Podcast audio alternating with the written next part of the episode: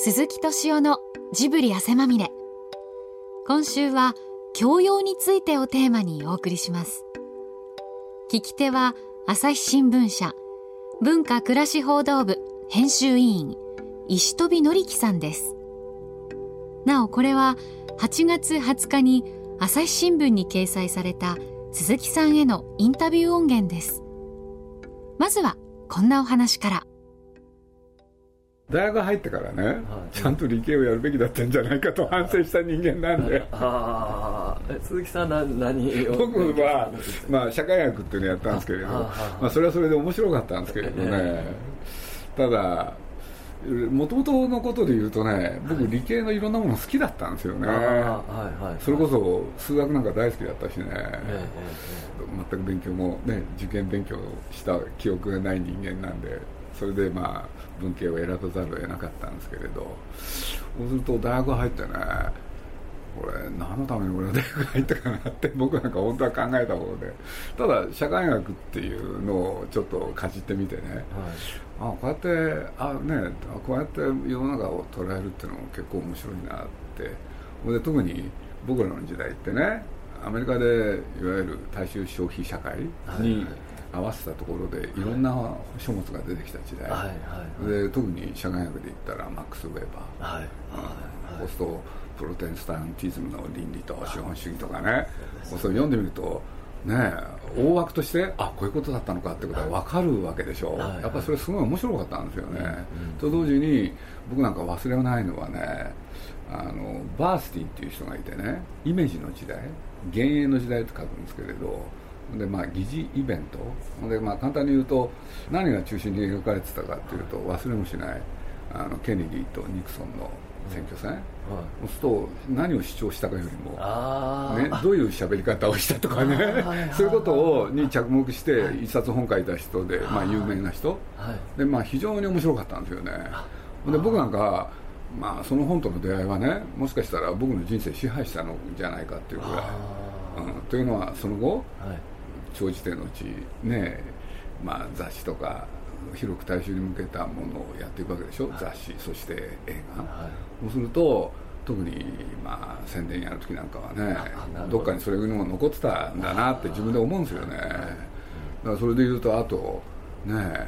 忘れない本としては「あの自由からの闘争」はい、E.H. フロムの、はい、そう僕ら僕らそれからリースマンの「孤独な群衆」ここら辺はねねえ。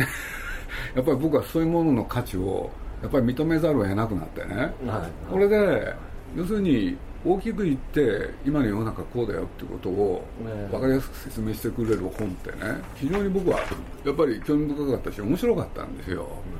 これで実際もうその実際っていうところが僕は今振り返ると言葉遣いとして非常に難しくなるんですけれどというのはね僕なんかそれを実際の仕事で応用しちゃった人間なんで。そうですね、はいはい、そうするとねなんか実学をやってたのかなっていうね 今となっては反省で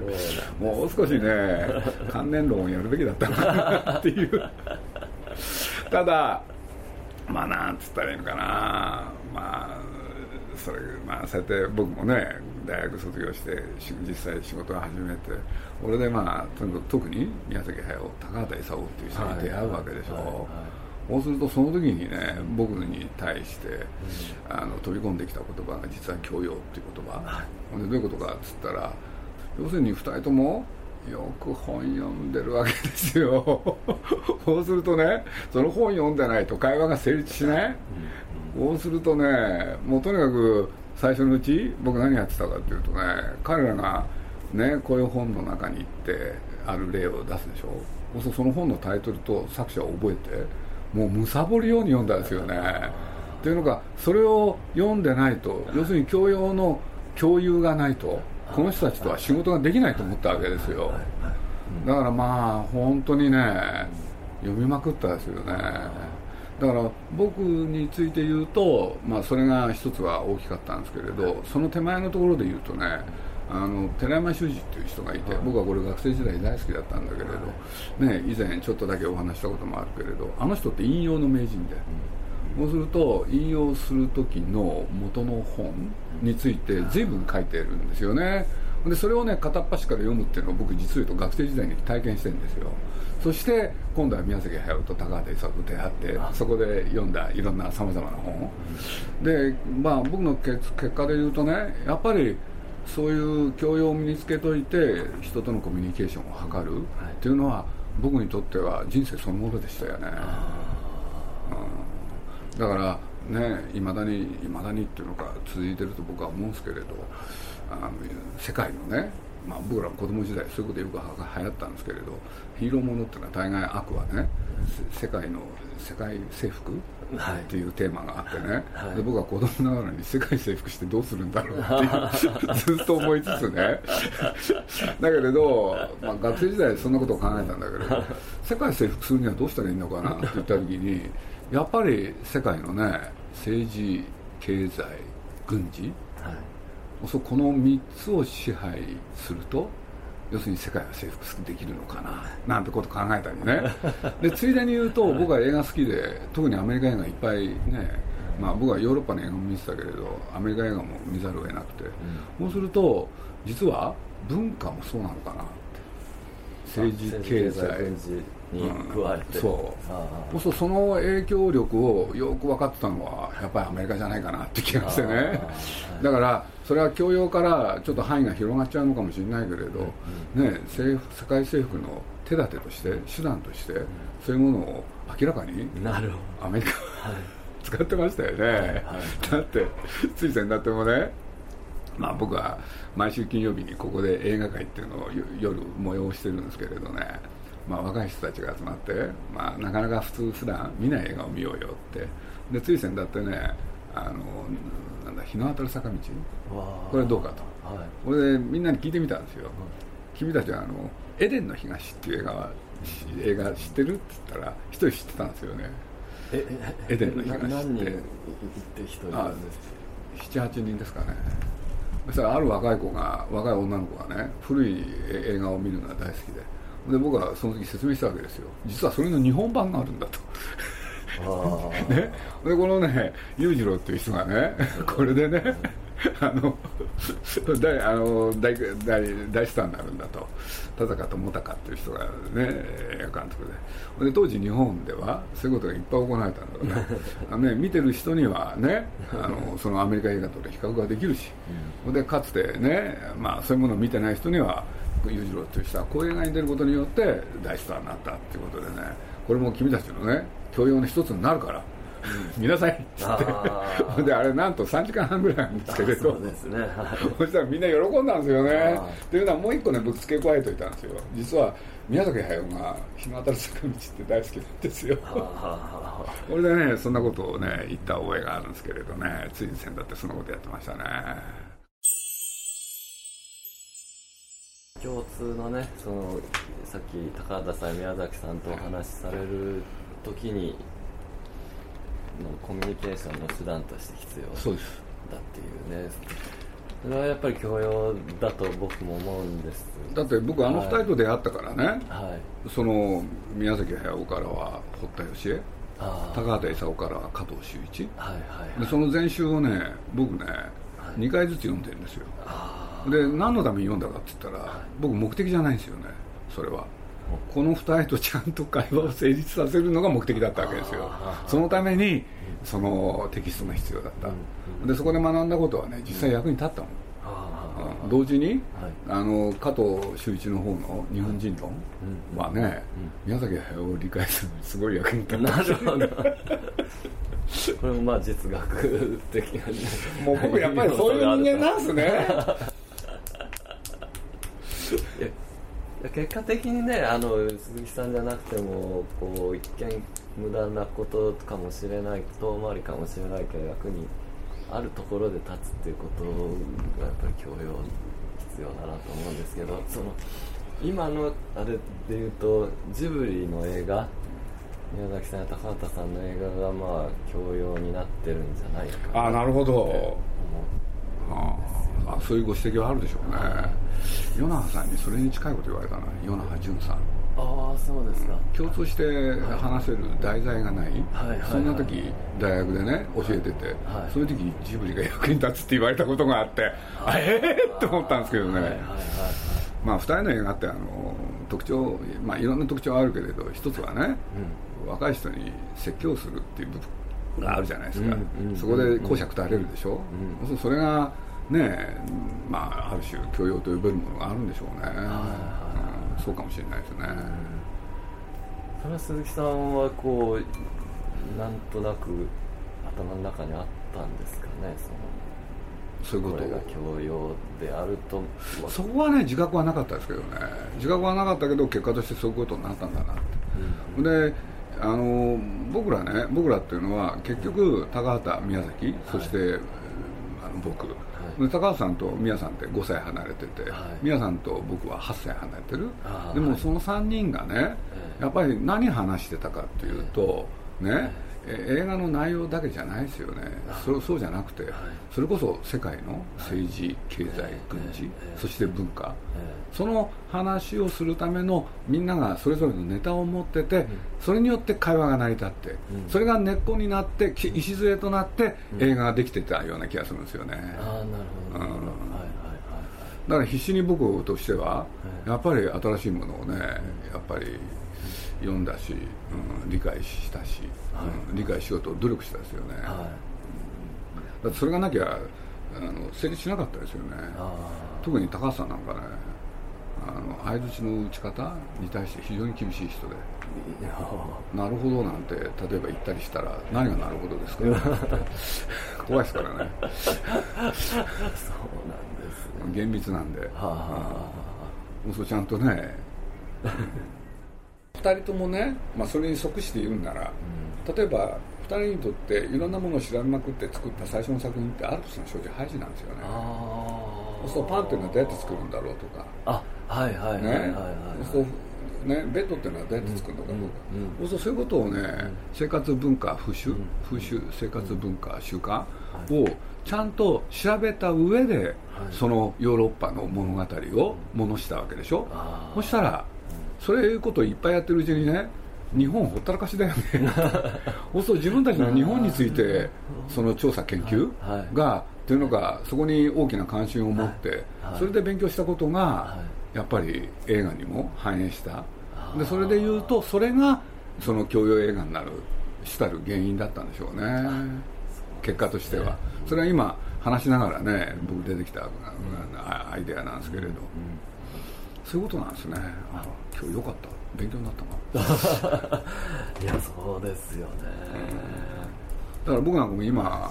変なことにいろいろ興味持つんですよね。例えば土壁ってなんでこんなもの作ったんだろうとか考えるの割と最近考えてたんですけれど。まあね映画、まあ、あの二人と出会っていろいろやってなきゃそういうことに興味持たなかったですよね多分、うん。だってこの猛暑の時あのいわゆる土蔵っていうのがあってあの壁って全部土壁でしょ、そうすると中入ってみるとこの猛暑にかかわらずひんやりしてるでしょ？あの土壁のね製法にね原因があるわけでしょ、そうやって考えてったらやっぱり日本人の知恵ってすごかったんだなと思って、なんてことを思ったりね、ああロシア国スイムタンのその船をこう作っていく過程を見せないっていうのは本当にもったいない愚かな本当にそう思いますよね。だから単単純なんですよあれね誰が言い出したか僕はもうちょっと言い忘れましたけれど。要するに最初の編集したものが3時間超えてたでしょ。それでこれじゃあお客さんが飽きちゃうっていう。それで監督にそれを命令。これでね純也さんが頭きてその部分全部丸ごとカット。おまけにネガまで捨てちゃう。暴挙に出るんですけれどね。でもそのね一つの船をねちゃんと作り上げていくプロセス。それをあの映画の中に入れたらねお話のなんだあの筋とは別途のところでまあ、うん、一種ねあ社会学ですよ。ですよね。僕はそれはね見たかったですね、うん。あそんな短期を起こさないでね残しておいてほしかったですよ。ですね。やっぱり優れた映画ってそこですよね。そのストーリーを見ながらもその両いろんなこうそうですよ。こだから僕例えばあのキューブリックの中でね、はい。バリー・リンドって一番好きなんですけれど、はいなんでかって言ったらそれをちゃんとやってるからですよね。調べてるまあ調べまくってね当時を再現してそれで疑似ドキュメンタリー作ろうとしたわけでしょ。これはすごいことですよね。だから僕はあれ感動したんですよねやっぱり、川瀬直美のこの間の「アン」っていう映画。見てないんですけれど面白いんですか、うん面白かったですね。これもやっぱりねあんこをこう作っていく過程にすごい時間かけて突出して時間がかかってまあよくわかりますけどね、うんうんだから思い出ポそれこそ思い出ポロポロで高畑勲があの何でしたっけ紅花？あ作りのプロセスをアニメーションでめちゃくちゃリアルに見せたでしょ、まあ、僕はもう呆れ果てたっていうのか感心するっていうのかすごいなと思いましたね。あれなんか本当ハイジと同じですよ発想は。あ紅花って中で作るんだーうんだから高橋さん何やってたかって言ったらねうんベリマナに関する、ね、日本で出版されてた本全部集めて全部勉強してましたからね、これで現場にも見に行ってね僕と一緒に取材これで自分なりのね本当の紅花はこうやって作るのが一番いいっていう研究をまとめましたよね、この間三重大学にあの話をしに行ったんですよ。はでまあ映画の話なんでもいいからって言って、まあでいろんな映画の話したんですけど、まあ、ほとんど、まあ、映画1年に1本見るか見ないかのような学生だったんですけどジブリ画だけはもうほとんど見てましたね。で他もほとんど見てないんですよ。あのヒットした映画も。ジブリはまあテレビでやってるせいもあるあるんでしょうけれどもほぼ全員見てましたね。いやだからすだからもしかしたらはい。その教養を具体的に映像化していることに原因があるんでしょうね、そうれで潜在的に面白がってるんでしょうね、うん。自覚してなくても、じゃないかと思いますね。なるほどね、うん。だからジブリの映画の話なら僕と彼らもこう、あそこはこうだったよねっていう話ができる。やっぱそれはすごいなやっぱりね、二人はすごいですよねやっぱり、うん。あまりにもこう今断絶昔から世代の断絶とは言われていたけどもここまで断絶してしまうと、話がもう共通言語がね、はい。共通体験共通言語が、うん。あの鈴木さんはあのセゾン文化みたいなものっていうのはこうお好きだったですか？いやなんかちょっと車に構えとかで見てましたやっぱり。ななんなんでだやっぱり時代の中でもてはやされるものに対しては僕抵抗があったんですよね。ああなるほど。自分がそういうものとやって関わってきながら言うのもなんですが。それがおしゃれなものだと特に苦手。だけどまあ堤誠二さんっていう方が実は徳間公会の、ね、友人だったんですよね。だからまあそういう関係の中では、まあね関心を抱かざるを得ない。と同時に僕ね堤誠二さん亡くなる寸前はい。ちょっとびっくりなんか思わぬことが起きたんですよ。というのは何かっていうとねあのあの東大のあの細胞っていうグループがあって細胞？でそれ何かって言ったらメンバーが鍋爪さんとか氏家さんとか堤誠二。でそこの中にね上田浩一郎とか。はそれから山田和夫さんとか。あおお網野さんとか。はいはいはい。みんな入ってたんですよね。あで、まあ、氏家さん亡くなって、ほんでまあ熱風でそれこそ回想録をやってもらったんで一冊本まとめるときにね、まあ、実はそのその本に堤誠二さんに文章を書いてもらったことがあってこれでとある日実は山田さんが亡くなってそのお別れ会。そしたらね僕奥の方に座ってたらなんか堤さんがねお一人でいらっしゃって一番奥までいらっしゃってなんと僕の隣に座られちゃって。これでまあ原稿書いていただいたことがあったんでありがとうございました。をきっかけになんとそのお別れ会の間ずっと堤さんと喋ってるっていうそういう経験をしたんですよね。あれは不思議だったな。だからまあそれこそ堤さんって糸井さんと組んでね不思議大好きとかそうですね、ねいろいろおやりになった方でしょ、はいはい。これで池袋から西武が渋谷に進出、はいはい。その時僕は大学生ですからね、あ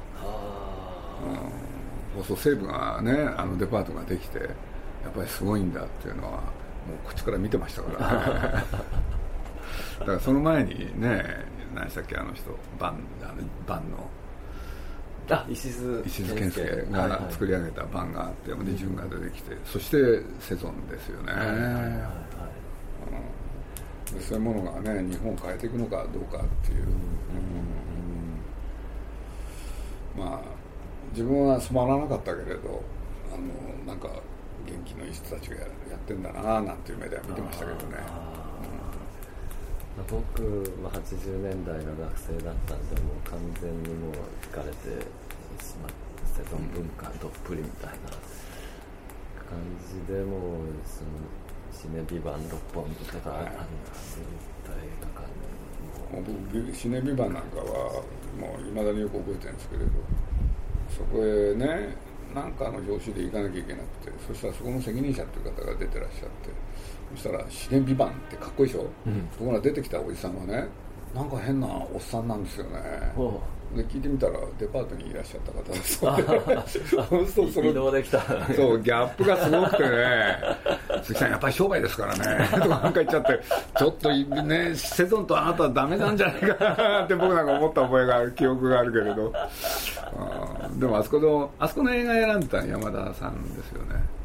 あそうなんです。ああそうですかそうですか。だから、あれ学生時代のつながりですよ。はい。ああいやもう本当に毎回通ってましたね、うん。もうあそこにいる自分がかっこいい感じ まさかなくなると思わなかったですよね。続くんだと思ってたから。ああいう感じで教養とかいうものがファッシファッション的にまとってないとかっこ悪いっていうことがもはやもうなくなったのかなっていう。なるほどね。だって教養がなかったら馬鹿にされたわけでしょ、うん、もうもはや反応されなくなってきているだけどまあ面白いですよね僕なんかだけどちょっとね色眼鏡で見てましたけどね。ちょっとスノブすぎるかっこよすぎるんじゃない？そうそうっていう今考えるとね そうなんですよ。だけどそうやってね映画なんかの映画の選別なんてそういうね人がやってたわけだし、だからセゾンの映画には山田さん深く関わってるんですよ。だから面白いですよね。映画復興会議の傍らで一方でそういうことやってらっしゃったんだから、うんうん。そう学生時代の友情をそのまま続ける、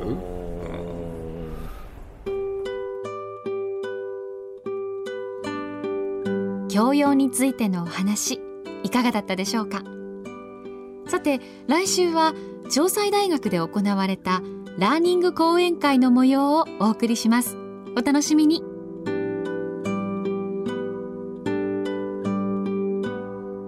鈴木敏夫のジブリ汗まみれ。この番組はウォルト・ディズニー・スタジオ・ジャパン。街のホットステーションローソン。アサヒ飲料。日清製粉グループ。au ブルボンの提供でお送りしました。